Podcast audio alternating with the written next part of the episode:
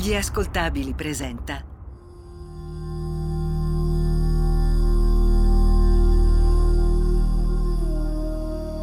Demoni urbani, il lato oscuro della città. La stanza degli interrogatori non ha finestre. Un tavolino di metallo, quattro sedie, nient'altro. Nulla alle pareti, color crema. Sul tavolo sono appoggiate due cartellette piene di fogli e una tazza sporca di caffè. Due uomini ben vestiti, uno in completo nero e camicia bianca, l'altro abito grigio e camicia azzurra, entrambi senza cravatta, sono seduti dallo stesso lato del tavolo. Uno sta leggendo attentamente una serie di fogli pinzati. L'altro tradisce un po' di nervosismo, tamburella con le dita, guarda l'orologio. Il primo è il procuratore di Aosta, Pasquale Longarini, L'uomo accanto a lui è il suo collega David Monti. Un poliziotto fa entrare un uomo sulla trentina, capelli biondi, fisico asciutto. Indossa una tuta in triacetato verde di una nota marca tedesca e scarpe da tennis bianche. È ammanettato. Il poliziotto lo fa accomodare davanti al procuratore.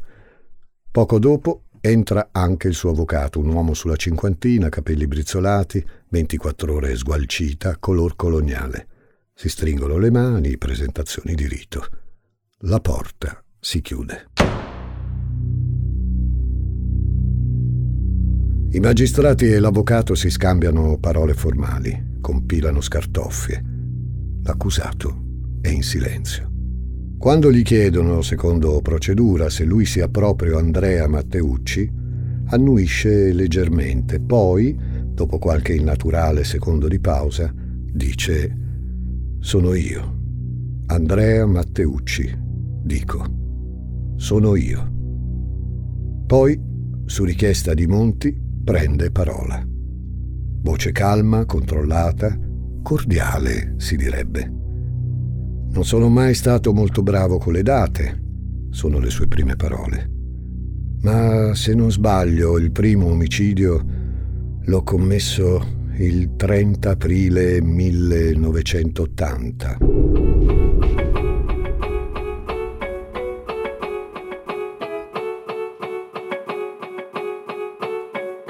Sono Francesco Migliaccio, benvenuti a Demoni Urbani.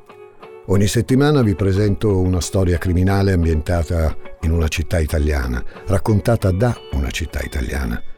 Siamo ad Aosta, il 26 giugno 1995. Siamo in una delle stanze del tribunale nella centralissima via Olivetti al Civico 1. In questo ambiente spoglio inizia una agghiacciante confessione. Una confessione che ci riporta indietro nel tempo, 15 anni prima. Al calar della notte, sui gradini del bellissimo teatro romano di Aosta.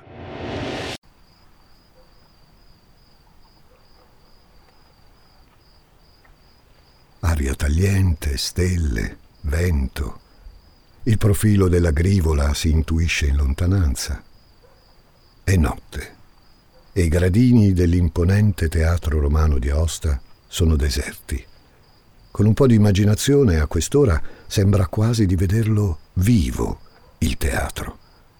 Poco dopo la sua costruzione, al tempo dell'imperatore Claudio, gremito di gente. Quella sera di gente non ce n'è. Ci sono però due persone che si aggirano per le rovine due figure che sono giunte qui per motivi molto diversi. Uno è Domenico Raso, trentenne, rispettabile commerciante, amato e ammirato in città, anche per la sua bella famiglia, una moglie e una figlia. Una famiglia che cela però il suo segreto. Domenico è omosessuale, incapace di dire, accettare e fare accettare ciò che è, quasi fosse una colpa immonda. Intanto viene qui, al teatro, a cercare uomini da adescare, con cui essere disperatamente se stesso. L'altro è Andrea Matteucci. Che cosa ci faceva lì? chiede Lungarini. Insonnia. Problemi a prendere sonno. Una passeggiata.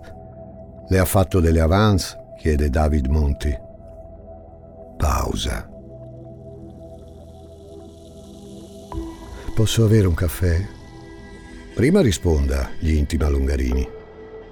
Vede, quell'uomo aveva moglie e figli, ma era omosessuale. Le pare una cosa accettabile? Le sembra possibile fare questo a una famiglia? Domenico si avvicina ad Andrea. Gli chiede se vuol far l'amore con lui, là, dietro a un monumento, dove nessuno li vede. Andrea accetta. Appena giungono dietro la statua, lo colpisce con un pugno in faccia, lo afferra per i capelli, prende un coltello pieghevole dalla tasca dei pantaloni e glielo pianta nella schiena. Cerca di sfilare il coltello ma non riesce, quindi si volta per andarsene. Fa pochi passi ma Domenico grida Bastardo! Infame! Andrea, accecato dall'odio, torna indietro, ricomincia a colpire l'uomo senza sosta, al petto, alla schiena, sulla testa, come una belva. Poi si ferma Domenico non respira più. Andrea, ansima, si guarda intorno, la notte silenziosa, le stelle, le montagne che sembrano ammutolite davanti a una simile violenza animalesca. Estrae il coltellino e lo getta nel primo cassonetto. Nella stanza degli interrogatori sono arrivati i caffè. Longarini si rivolge all'accusato. Lei è nato a Torino, giusto? Il 24 aprile del 1962. Suo padre era un operaio con precedenti penali per furto e ricettazione. È corretto? Andrea Matteucci fissa Longarini negli occhi. Il suo sguardo è assente. Annuisce lentamente. Non l'ho mai conosciuto. Ha lasciato la mia famiglia appena sono nato. Vuole sapere di mia madre, dottore? Si chiama Maria. Si prostituiva in casa. Per togliermi di torno mi ha dato in affidamento a mia zia, a Foggia, e poi mi ha riportato ad Aosta intorno ai cinque anni. Più o meno, perché gliel'ho detto, non sono bravo con le date.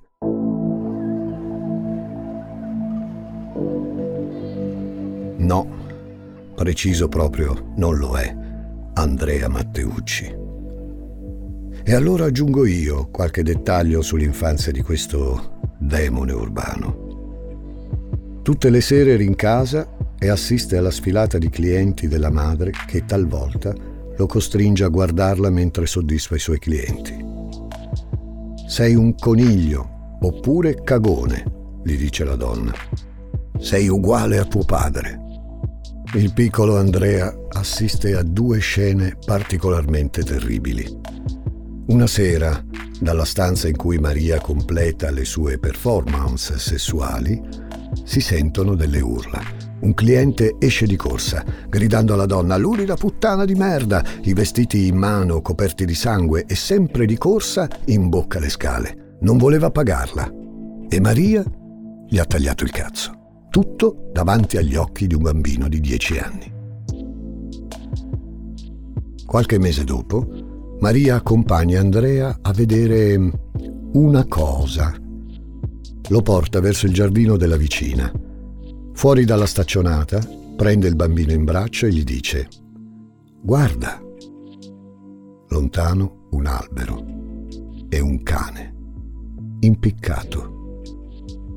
Quella donna mi ha detto cose che non si devono dire, gli racconta la madre, mentre il cane senza vita pende dall'albero davanti agli occhi del bambino. L'avvocato chiede al Matteucci se vuole fare una pausa. L'uomo lo rassicura, non ne ha bisogno, si può andare avanti. I due procuratori hanno scritto pagine di appunti e stanno fissando la conversazione su un piccolo registratore portatile. Monti appoggia la penna sul tavolo e alza lo sguardo. Lei è stato per quattro anni in comunità, dai 14 ai 18 anni. Quale fu il motivo che portò a una simile decisione? Andrea Matteucci è un ladro! Andrea Matteucci è un ladro! Si può chiamare Patrigno il protettore della madre di Andrea? Forse sì. E allora diciamo che il patrigno di Andrea se ne va per le strade di Aosta gridando che il figliastro è un ladro. È il suo bizzarro metodo educativo. A 13 anni Andrea ha rubato con un amico una bicicletta. Il patrigno l'ha già riempito di botte, ma aggiunge anche l'umiliazione alla sua punizione. Pare che il giovane abbia sviluppato una vera e propria ossessione per l'uomo. Sarà per questo che a 14 anni tenta di rapinare la macelleria in cui lavora e una settimana dopo si costituisce, quasi volesse punirsi per qualcosa. Ecco spiegato il motivo per cui, dai 14 ai 18 anni, rimane in comunità, per uscirne poco prima di quel 30 aprile 1980. Dalla cartelletta sul tavolo viene estratta una foto. Uno spiazzo enorme, vuoto, al centro un bidone di latta. Il procuratore Monti si rivolge al Matteucci. E questo lo riconosce? chiede. Andrea guarda la foto. Poi alza lo sguardo e con tono cordiale dice Ero sposato un tempo, lo sa? Il procuratore esita qualche secondo, poi annuisce. Una ragazza che ho conosciuto nel 1983 appena tornato dal servizio militare. Ero nella Folgore, a Livorno. Mi sarebbe piaciuto fare la carriera militare. C'è un ordine che mi dà sicurezza nella vita militare. E invece, chissà. Matteucci beve un sorso d'acqua. Tornato dalla Naia, continua, ho conosciuto questa ragazza e nel 1983 ci siamo sposati. Vivevamo poco fuori a Osta, ma eravamo sempre in città. Ho avuto anche un figlio, lo sa? Ha otto anni adesso. Sembrava una vita quasi normale, la mia. Il procuratore lo lascia parlare. Poi gli chiede, signor Matteucci, mi dica del bidone.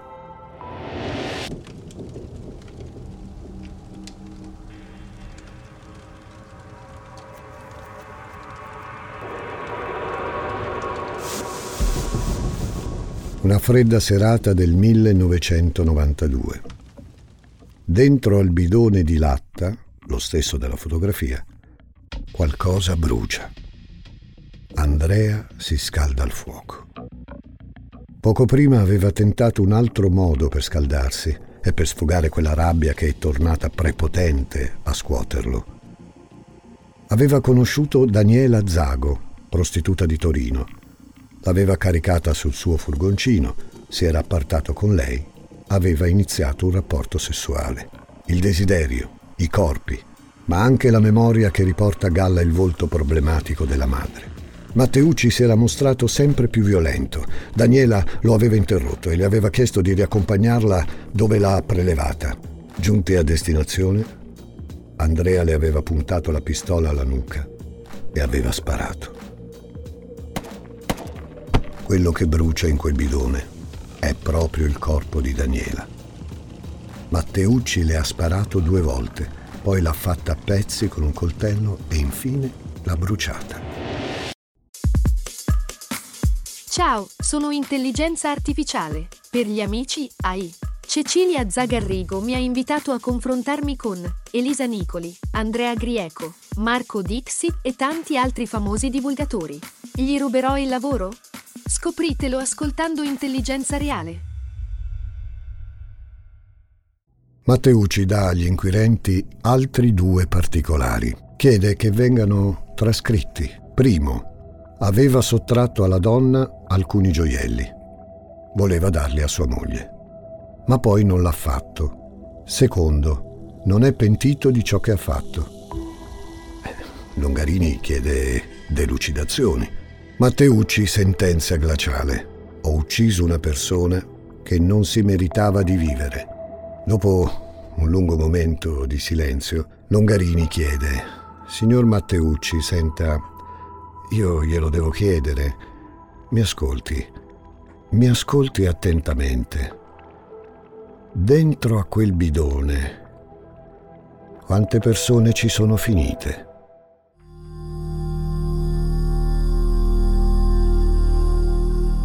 Demoni urbani, il lato oscuro della città.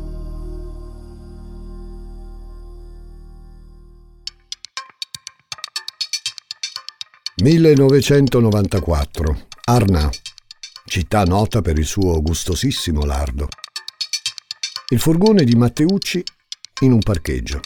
Dentro il giovane sta facendo sesso con una donna, un'altra prostituta, la nigeriana Clara Omoregbe, che gli piace molto.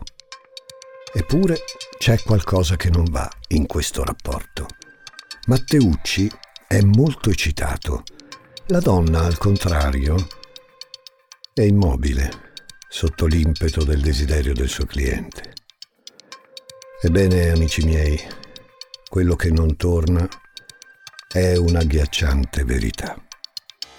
La donna non è semplicemente immobile, è morta. Matteucci l'ha uccisa e ora sta facendo sesso con il suo cadavere. I due avevano avuto un primo rapporto sessuale poco dopo che Andrea l'aveva caricata sul furgone. Alla fine di questo rapporto avevano litigato. Lei aveva cominciato a urlare e Andrea, in preda a un'improvvisa furia omicida, l'aveva colpita con un pugno e le aveva sparato in testa. Dopo aver violato il suo cadavere, le aveva tagliato la testa, le gambe e le braccia con un coltello da cucina e getta il cadavere a pezzi nel bidone, lo stesso usato due anni prima. E infine, dal ponte sulla Dora, butta le ceneri all'aria.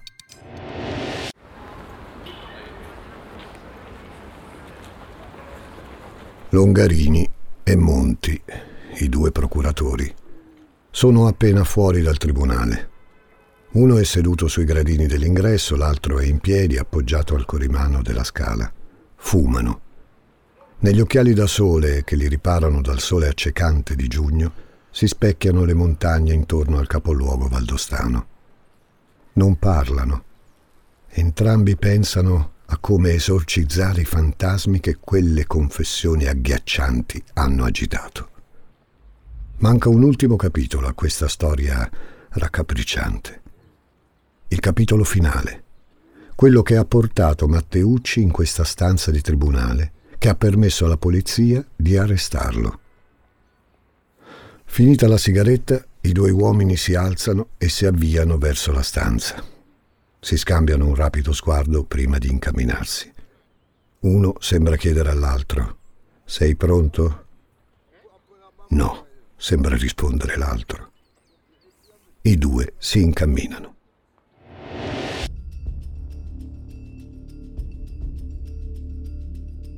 «12 maggio 1995, Pont Saint-Martin, caserma di polizia. Il famigerato furgone di Matteucci si è appena fermato fuori dall'ingresso. L'uomo entra in caserma, firma il registro come ogni giorno. È stato infatti processato per furto d'auto e ha l'obbligo di non muoversi al di fuori del perimetro tra Arvier e Aosta. Un cenno d'intesa con i poliziotti di turno, che ormai conosce. Matteucci è sempre molto cordiale, si scambiano qualche battuta calcistica, tutto normale. Matteucci risale sul furgone e se ne va. Non torna a casa però, perché non è proprio tutto normale, in realtà. Nel bagagliaio del furgone c'è una donna, morta, sfrontatezza o forse il desiderio inconscio di essere fermato. Qualcosa però lo spinge a portare il cadavere fin davanti alla caserma. Il corpo è della prostituta albanese Albana Datovi. Solito schema.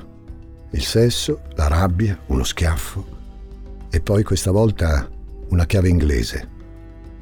Il cadavere verrà successivamente bruciato come quelli precedenti, ma qualcosa di diverso stavolta c'è.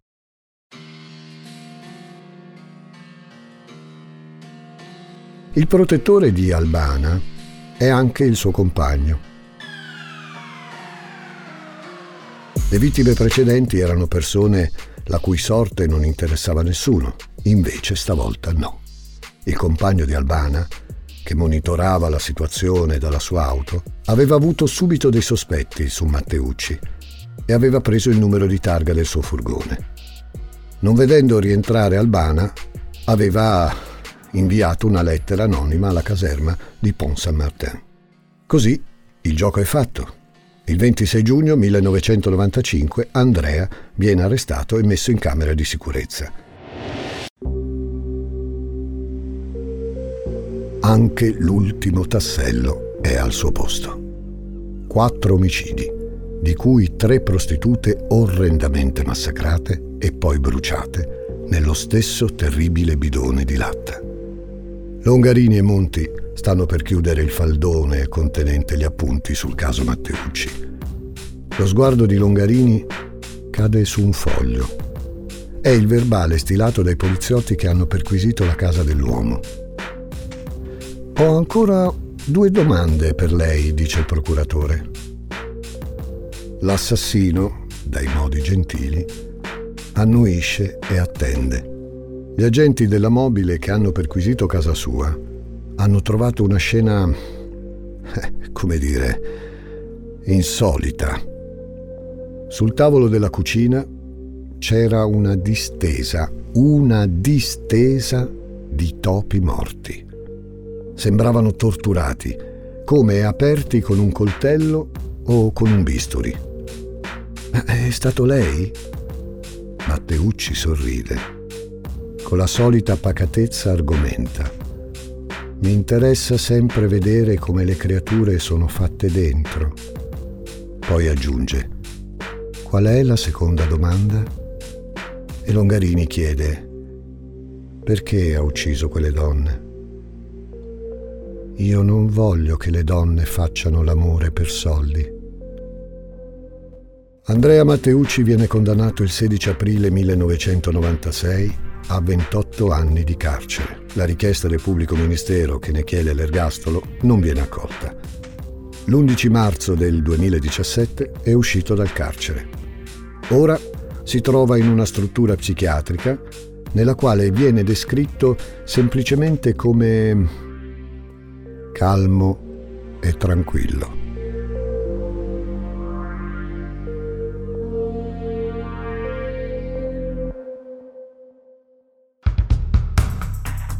Demoni urbani ti intriga, vero? Ti invito a conoscere anche le altre serie degli ascoltabili.